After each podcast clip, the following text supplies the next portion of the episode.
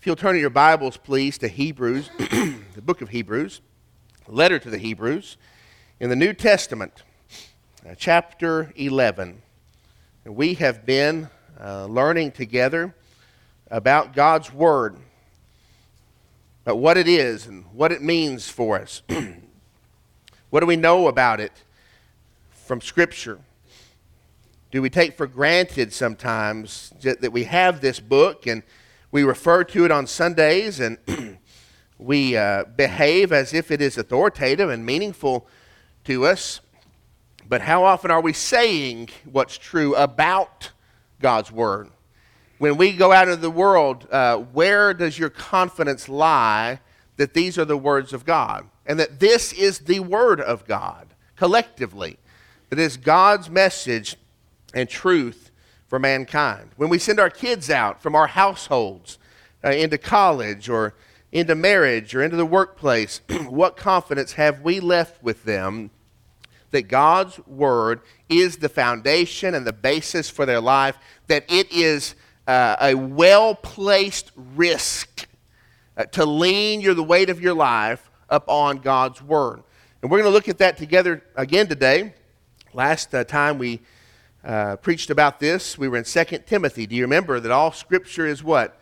God breathed. We talked about what that means, that these are the words of God. All Scripture being God breathed is authoritative, the Bible tells us. Uh, and, and it is effective to equip the saints for what we need. And so God's Word is an equipping word, and it comes from the very breath of God. This is not some loosely inspired thing. Men of old did not get some impression from God and, and as best they could try to capture it. No, God gave these words. And yes, He did use men as instruments to pen these for us, but these are the words of God. And today we're going to look to the letter to the Hebrews and another message uh, about the Word of God. It's a living word we're going to look at today. Mike Stone says this The Bible is the only book that while you're reading it is reading you in return. It is a living word. The Bible makes that clear here. We're going to look together at what that means for us. Let's read together in Hebrews chapter 4. If you don't have a Bible, these words will be on the screen. And if you do not have a Bible in your life, we don't want anyone leaving here today without a good, reliable copy of God's Word. And we have those on the table in the back. You take that if you need it at no cost to you. It's a very nice, uh, credible version of Scripture with helps uh, that I think will bless your life. Verse 11 of Hebrews chapter 4. Let us therefore strive to enter that rest, so that no one may fall by the same sort of disobedience. The writer of Hebrews here has been educating them about the Sabbath rest that comes to us through Christ, the rest that God has given to us, and about those uh, who are in peril of having received the knowledge of the truth, of, of having understood it, comprehended it, even tasted of the goodness of God, but in the end have fallen away from it without embracing it into their lives. And he says, Let us, Hebrew, to, to, to, this Hebrew church, these Hebrew people, let us, therefore, strive to enter that rest so that no one may fall by the same sort of disobedience. For the Word of God is living and active. That ought to be strange to us. It is living and active and sharper than any two edged or double edged sword, piercing to the division of soul and spirit, of joints and marrow, and discerning the thoughts and intentions of the heart. And no creature is hidden from his sight, but all are naked and exposed. Your translation may say, all are open and laid bare. It's powerful. I mean, that, that, that frightens me a little bit all are naked and exposed and open and laid bare before the eyes of him to whom we must give an account. Verse 14 Since therefore we have a great high priest who has passed through the heavens, Jesus, the Son of God, let us hold fast to our confession. Don't fall away. Make it true in your life. Reveal the reality of who God has made you. Hold tight to that confession. For we do not have a high priest who is unable to sympathize with our weakness, but one who in every respect has been tempted as we are, yet without sin. Let us then with confidence draw near to the throne of grace that we may receive what? Mercy and find grace to help in time of need. How is it that God's Word is a living Word? We're going to look at this together. The first way is this God's Word changes us. God's Word has the effect of altering or of moving, of changing us in a way that no other document can. In a way that, that, that chemical ink on a flat piece of pulp, uh, a flat piece of paper, typically does not move and stir the soul of human beings. God's Word is qualitatively different than that. It is unique and singular in that it is living, it is active, it moves those who encounter it. The word living here simply means full of life or vigor. Here's the, here's the word, uh, it, it, comes from the word zoe, otzo in this case. Uh, it just means it is alive. We have a little girl who recently we talked about taking a trip together, and uh, there was some hesitation on her part to wanting to go on the trip. We said, well, we're just going to go together. It's just going to be for a few days. And I said, what's the, what's the uh, hesitation? And we got the response back, Dad, I have a what? A life here. I've got friends. I've got things to do and places to be. Dad, I've got a life. What's, what's the implication there? That I don't, right? You're yeah. I've got a life here. What does it mean to be alive? It, it, means you've got a purpose, and it means you've got movement. You're animated, you're going, you're directed. Uh, the things you do have a, an impact and an effect. They're important. And so when the Bible says, listen, uh, the Word of God is alive, that's what it means. It means it has motion and vigor and purpose and movement. When we encounter it, we're not the same because it stirs within us, it changes, and it moves us. It is a living word, but also it is an active word.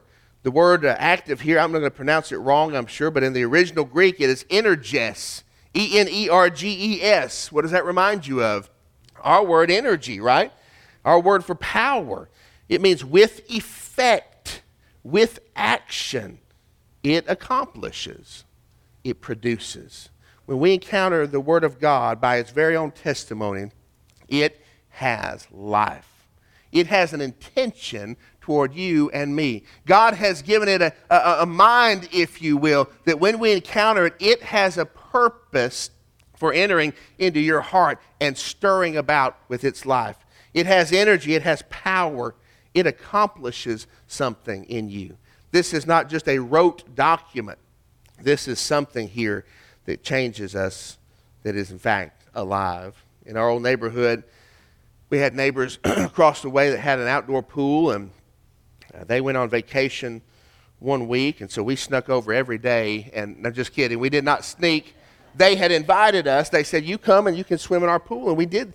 We did go swim in that. Um, and so we swam in their outdoor pool, and they asked us, Would you just look after it and scoop out the leaves or whatever we did? And one day we went over there, and there was a squirrel trapped by its tail in the little filter zone, you know, where the water sucks in, and the squirrel was just there, lifeless, pitiful. I mean, it had been there for who knows how long, and there it was, dead in the water, just back and just drifting back and forth as the water went in and out. And I thought, we got to get that squirrel. I said, Erica, go get that squirrel. Uh, just kidding. I went to get the squirrel. I had the little net there, and there I was, you know, up, up here in the water, and went over there near it and got the little scooper and started scooping it out. Couldn't quite get it. Its tail was pinched underneath the, the, the overhang of the pool, if you know what I mean. And so I had to draw even closer to the squirrel. I had to lift up the lip of that and you put it in the net. And when I did, it sprung to life. And guess what else? I sprung to life. I jumped into Erica's arms and I said, let's go, you know. But uh, it surprised me, didn't it? You know, when something is dead, we're master over it. I mean, it just go wherever the water goes, it goes. And if I want to be Lord over that squirrel, I, it's going to bend to my. I'm going to go, and I'm going to. If if if it's dead, it's mine to do with as I please. I just do whatever. Uh, when it came to life, guess what? It was Lord over me, right? All of a sudden, I wasn't. It, it was my master. The Word of God, as we approach it, it, is, it would be easy for you and me, it would be easy for this lost world to come to this and say, What is just word, just information? Let me just get it up in here. Let me just drill it in. But the Word of God is not here to be mastered, it is not here to be lorded over. It is not here to be dragged along by wherever you want it to go. The Word of God is alive. The Word of God is active, and it has a purpose and an intention for your heart. Through His Word, God even wields authority. He wields authority and the ability to confront and to change our lives. Unlike any other document in all of history, here's what God's Word does God's Word has life and power to connect us to God, to show us our sin, to drive us to repent, to call us to follow Him, to strengthen us for the journey. You ever need strength that you just don't have? Go to God's Word. It has the ability uh, to do that, to equip us for our mission, to comfort us in our sorrow. Do you think that following God does not include sorrow? Do you think there are not times in following Jesus that you just don't feel empty handed and, and helpless? We need the power of God's Word. And when an unbelieving world looks into this Word, it has the power to save. Listen, God's Word changes us. What are you doing with God's Word? God's Word reveals us, secondly. It reveals who we are. This part is interesting because uh, it tells us what God's Word is able to do. And it's able to do something impossible here. The Bible uses the illustration of a sword, but not just any sword, a double edged sword. That means on the top of the sword, it's very sharp. And on the bottom of the sword, it's very sharp. And this, this, this uh, sword is not just a saber for slicing, it is a dagger for digging. And the Word of God has the ability to pierce through the games that we might play, the things that we might hide from other people, and believe we could hide from God. It's, it's no games when it comes to God's Word. And the sharpness here is not just a physical sharpness, it means that God's word is perceptive. It knows the truth about you, and it reveals the truth about you. I was in Ingles just the other day, my favorite store, and I had to go to the pharmacy to get some Sudafed, which they keep hoarded up back there, as you know now. And uh, I, I was coming down the aisle, and the pharmacy's over here, and another couple was coming down the aisle with their buggy. And if we had stayed on that course, we would have collided.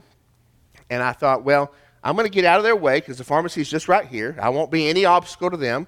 And so I shuffled with my feet really fast and, you know, and, and run up to the pharmacy, got out of the way. So by the time they reached me, they could just go right on by. I was trying to be polite, right? So I got to the pharmacy window. I turned around, and they were waiting in line behind me to the pharmacy. What do you think they thought about my feet shuffling? They probably thought, what a jerk, you know? I mean, we would have let him go first, yeah, if he wanted to, but it looked like I was trying to get in, in front of them, right? Uh, I was humiliated. And in fact, I heard the guy behind me say something like, I'm usually a patient person. And, and it trailed off from there. I thought, oh, he's talking about me, you know? And so uh, I wished at that moment that he could have known my intentions, right? It, it, even if I told him, I don't know if he would have believed it, but I, I wish he could have known, oh, I was trying to be polite it just didn't work out. God knows our intentions. The Bible, uh, God's Word, is able to pierce to the division of what? Really impossible things to separate. Uh, let's look at this the division of soul and spirit. Where's that divide? Anybody, can you tell me? Can you tell me where it is that that peels apart? the soul and the spirit, so to speak, to the division of joints and marrow. Anybody seen a, a body working with just a joint but no marrow, or just marrow and no joint? No. Well, but the Bible is able to go in and these two things that are essential together to peel them apart, to look inside. And the thrust of this is to re- remind us, to show us that if it's able to do that, it's able to divide the thoughts, the intentions of our heart. You know, sometimes we can even delude ourselves as to our thoughts and intentions. Many times we set out to fool the world, but we know the truth inside. But listen, as, as, a, as fallen flesh, we can even delude ourselves. The Bible says the heart is deceitful above all things and desperately wicked. Who can understand? Who can know it? You can't. I can't. But the Bible, the Word of God, can reveal the thoughts and intentions of our heart. God's Word reveals our true selves. God's Word leaves no question as to the condition and direction of our hearts. Does that frighten you today? Does that comfort you today? It's the truth about God's Word. He finds the deepest and purest place of who we really are. Do you want to know what the real fruit of your spiritual life is?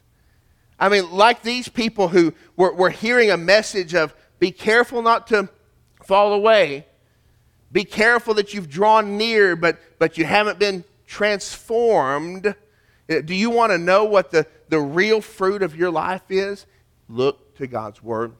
It's like a mirror that reflects this back to us, not only as a, a literary device, but as a powerful and living tool of God to come into our lives and to show us what is real. You get into God's Word, and you better bet the Word of God will reveal it. But thirdly, God's Word warns us. There's a warning here in verse 13 that you really don't want to miss. It's a powerful warning, something you want to keep in your pocket about God. This is both an encouragement and a warning. No creature, who does that include? All of us. No creature is hidden from his sight, but all are naked and exposed or open and laid bare. Like a fish that you, you just, split it open and just fillet it out, right? It, we're just, before the eyes of God, it's all out there on the table. We're naked and exposed to the eyes of Him with whom we have to do or with whom, to whom we must give an account.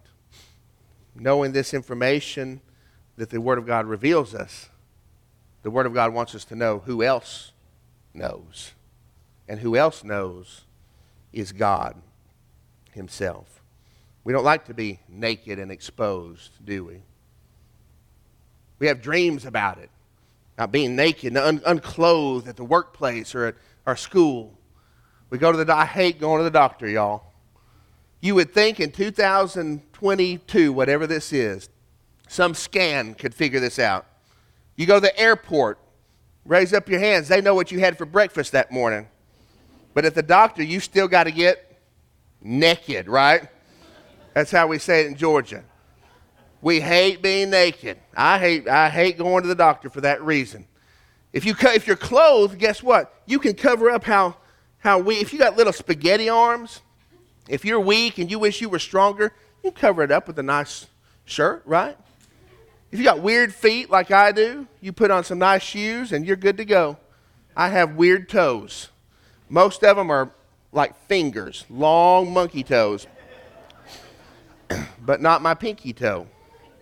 It's like a shriveled little nub. It's discolored. It won't move on its own. It stinks. Just kidding. It doesn't stink. But it's kind of turned sideways, almost like it's being phased out, right? You know, it's like, I don't like people to see my toes. I can cover them right up. But when we're naked, it's all on display, right? Every ugly feature, every sad turn that life is gravity have taken. I mean, it's just, it's all there. We hate it. But before the eyes of God, spiritually speaking, our hearts not, you're not hiding it. You're not covering it up with a smile. Uh, you're not covering up with good works uh, for, the, for the sake of looking good. God sees right in. His word is able to double edged, pierce right in, open it up. It's revealed, and His piercing eyes gaze into your life. You're not hiding, you're not fooling. You're not bamboozling God. No, never. He sees it all. This is a stern warning from Scripture. In fact, if you look at Matthew chapter 7, there's a, there's a reflection of this there where Jesus says, Not everyone who says to me, Lord, Lord, will enter the kingdom of heaven. Not everyone who knows the words of Holy, Holy, Holy, Lord God Almighty. Not everyone who can sing the hymn Victory in Jesus. Not everyone who knows John 3:16. Jesus says, Not everyone who says to me, Lord, Lord, will enter the kingdom of heaven, but the one who does the will of my Father who is in heaven. On that day, many will say to me, Lord, Lord, did we not prophesy in your name? And cast out demons in your name and do many mighty works in your name. And then I, this is Jesus speaking, I will declare to them, I never knew you. Depart from me, you workers of lawlessness. God is our righteous and eternal judge. And make sure he sees perfectly every hidden part of our being for exactly what it is. What he sees there uncovers the reality of who we really are. And he is not going to neglect to call us to answer for it. We're warned here. The Bible, the, the attitude of the Bible here is a word of caution, is a word of warning. God warns us. God's word warns us. But lastly, God's word questions us. This is a strange one, but God's Word does. It questions us. Listen to this. We're faced with the reality here of being fully naked and exposed, of being pierced through to the division of soul and spirit, joint and marrow, the thoughts and intentions of the heart. It's all out there. Not only are we faced with that reality, we're faced with the reality that having been exposed, that the eyes of God have seen it all. The holy and perfect eyes of the, a judge have seen it all. And the Bible turns in verse 14 to this. Knowing all this, we need to know the options. We can either face God's throne of judgment, as we just saw in verse 13, or we can draw near to God's throne of mercy. You see, God has given us a high priest. God has sent his only Son, the Lord Jesus. He has shed his blood on a cruel cross for our salvation. And now he who has raised from the dead, I wish I knew how the song put it earlier, but he has conquered over the grave, he has overcome the grave, is seated at the right hand of God, interceding for us. That's what a high priest does. He's standing before God, and when the eyes of God come and uh, that gaze pierces to the deepest parts of our soul, those of us who are transformed and covered in the blood of Jesus, an advocate, a high priest, stands there and says, My sacrifice is enough. I sacri- my sacrifice is enough. Lord, I was sin. God, I was sin on that cross so they could be called righteous. We have this high priest, Jesus, who has passed through the heavens, Jesus, the Son of God let us hold fast to our confession, for we do not have a high priest who is unable to sympathize with our weakness, but one who, in every respect, has been tempted as we are, yet without sin. What does this mean?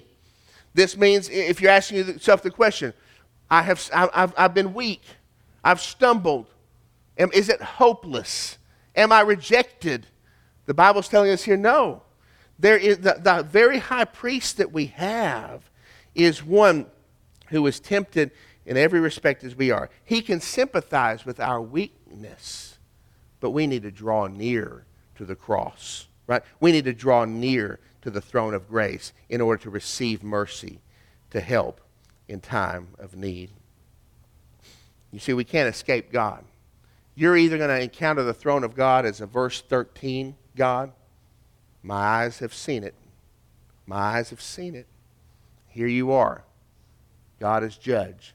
Or you're going to encounter his throne as a verse 16 God. Having a high priest who is advocating for you.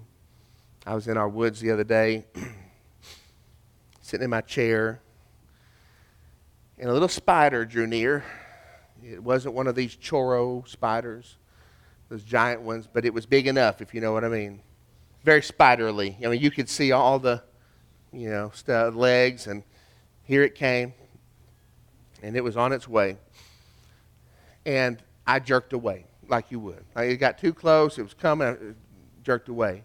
But what I did not know is apparently my arm had been wound around a thread of its web. And so when I jerked away, instead of getting away, I yanked the spider onto myself. Like a rubber band, like a fling, it flung on me. I didn't know where it was. And let me tell you, those woods ignited with sound uh, from me. I mean, and let me tell you, the truth is, I still don't know where it is. I mean, you know how that happens. You get something on you, you can't find it, you don't know where it is, and you're walking around every every feeling you just know is that spider. If something, hey, if I start twitching here, you'll know what it is. It's a there's no there's no escaping it, right? I, I couldn't get away from it. Don't even, uh, there is no escaping. We are destined. We are headed toward the throne room of God our Judge. And for those of us who are in Christ, those of us whose hearts have been transformed by the shed blood of Jesus, standing beside us is an advocate, the very Lord Jesus Himself, calling out to God for our salvation. Will you encounter God as the judge with whom we, to whom we must give an account? Or will you encounter Him through the grace and the mercy of the great high priest? The warning is a serious one in Hebrews chapter 10, just a, a few uh, chapters later. Listen to this carefully. We don't hear this a lot. Another warning, a, a, a more powerful warning. For if we go on deliberately sinning after receiving the knowledge of truth, there no longer remains a sacrifice for sins, but a fearful expectation of judgment and a fury of fire that will consume the adversaries. Anyone who has set aside the law of Moses dies without mercy on the evidence of two or three witnesses.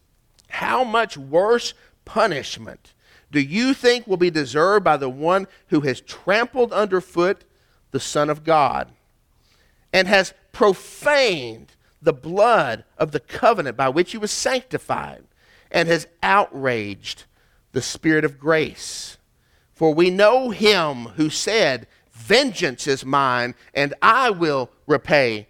And again, the Lord will judge his people. And then he breaks that quotation, and the teaching is this it is a fearful, verse 31, it is a fearful thing to fall into the hands of the living God. But the good news is you don't have to fall into the hands of the living God. He has brought us before the cross of Jesus Christ so that he, instead of falling into his hands, we might fall before his throne. We might fall at the foot of the cross. We might say yes to what Christ has done on our behalf. Does it mean we're not ever going to be weak? No, but in times of weakness, because Jesus is a sympathizer, we can draw near to the throne of grace. How? With confidence. With confidence, with sureness. And having drawn there, what can we find to help us in time of need, in time of sinful stumbling, in time of repentance, in time of confession? We can find mercy. Mercy to help in time of need. All of this because God has given us what? His Word. This is the power, the life, of God's Word. you don't have to be a Bible scholar to understand it, it speaks to you. In Acts chapter 3, the Bible simply says this Repent therefore and turn back that you, your sins may be blotted out. How do I get to the Lord Jesus? How do I get to this salvation? You repent of your sins and believe in Him. Confess with your mouth that Jesus is Lord. Believe in your heart that God has raised him from the dead. It's that simple. You don't have to know this through and through. You don't even have to speak Greek. You don't have to. Uh, God has given you a word here. And the living word that God has sent, he has sent to be a transforming word. And so this morning, I want you to know that there's not a one of us in here, not a one of us in this room today that does not need a steady diet a steady diet of God's Word. And that doesn't mean just every Sunday. Steady, personal diet of God's Word, knowing the reality of what this is. What sense does it make to set it aside? Let God's Word transform your life. Are you in need of salvation today? Come to God's Word. You want to do that this morning? We'll stand with you. We'll walk you through it. We'll set you with the Lord's help on a right path. We'll go with you. If you're already saved and know the Lord Jesus, how long has it been since the Word of God has been a part of your day, of your week, is transforming you? How long has it been since you saw yourself in the mirror here and thought, Thank you, God. Thank you, God. I've got work to do. Thank you, Lord. Please refine me, make me more like Jesus. When's the last time you looked into His Word and said, Oh, I can't believe I said that last week. Now that I'm communing with you, God, through your spirit, through your word, I just can't believe I said that. I can't believe I acted that way toward that guy. It reveals, it exposes, and it transforms. It's time for us to get into God's word. Let me pray for us. Just a moment, I'd like to offer you a time of response, and as you know, there's no magic to that. This is not some preconceived formula that you have to follow. If you need to move toward the Lord today, we'll be down here at the front of the room, and I'd love to pray with you, love to counsel with you, give you advice. If you simply have a question and want to go back and sit back down, that's okay. We're here for you. Maybe you need to come for salvation today and once and for all trust your life to Jesus. Go to those waters of baptism and make sure that you know and everybody knows that He is your own that you're covered in the blood of the Lamb, that you're destined for heaven, that you have a relationship with a new Father, that He loves you, that He's going to see you through. We'll be here to help you with that. Maybe you'd like a private time to confess sin or to come and just repent and plead with God to bring you back into His Word. You can do that right where you're at in the chair. You can come down here and pray privately. I'll leave you alone if you like. It's up to you You can come today for church membership or any other thing that I have not mentioned. It's between you and the Lord. I cannot make it happen. But when God speaks, remember, this is the God. This is Jesus we're dealing with. Heavenly Father, thank you for the Word of God and thank you for trusting it to us. I pray that it would have made a difference today. Holy Spirit, that you will plant these things in our lives, in our hearts. Go with us, bring them to remembrance. Guide us into all truth, we pray. Even when we're not here, even during our week, Father, help us to be more like you. Help us to treasure your word and help us to savor its power, its life, its action toward us. We pray in Jesus' name. Amen. Let's stand and sing, and as we do, I invite you to respond.